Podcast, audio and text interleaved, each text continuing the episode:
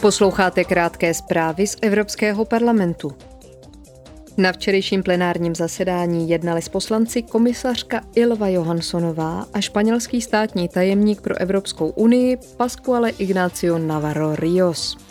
Europoslanci diskutovali o tom, že Unie potřebuje opatření pro pátrací a záchranné operace ve Středomoří.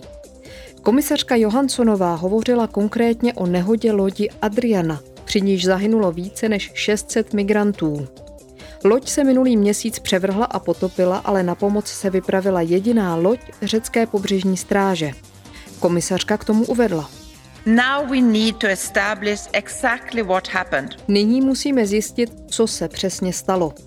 Každý krok této osudné cesty. Proč se Adriana potopila?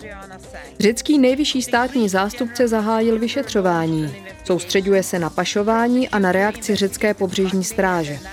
Toto vyšetřování musí navrátit důvěru v to, že je možné zjistit, co se skutečně stalo, a to včetně sledování převaděčské trasy.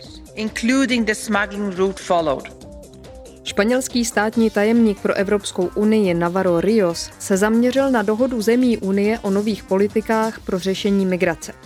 El Consejo mantiene su compromiso de luchar. Rada si udržuje odhodlání bojovat proti obchodování s lidmi i proti převaděčským sítím a hodlá rozbít jejich obchodní model.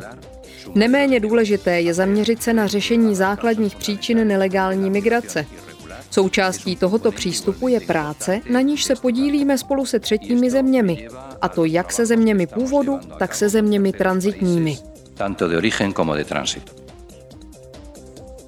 Europoslanci přijali nová pravidla, která mají umožnit instalaci více alternativních čerpacích stanic pro osobní a nákladní automobily. Do roku 2026 budou muset vzniknout nové stanice pro dobíjení elektrických vozidel podél hlavních tras transevropské dopravní sítě, známé také jako TEN-T.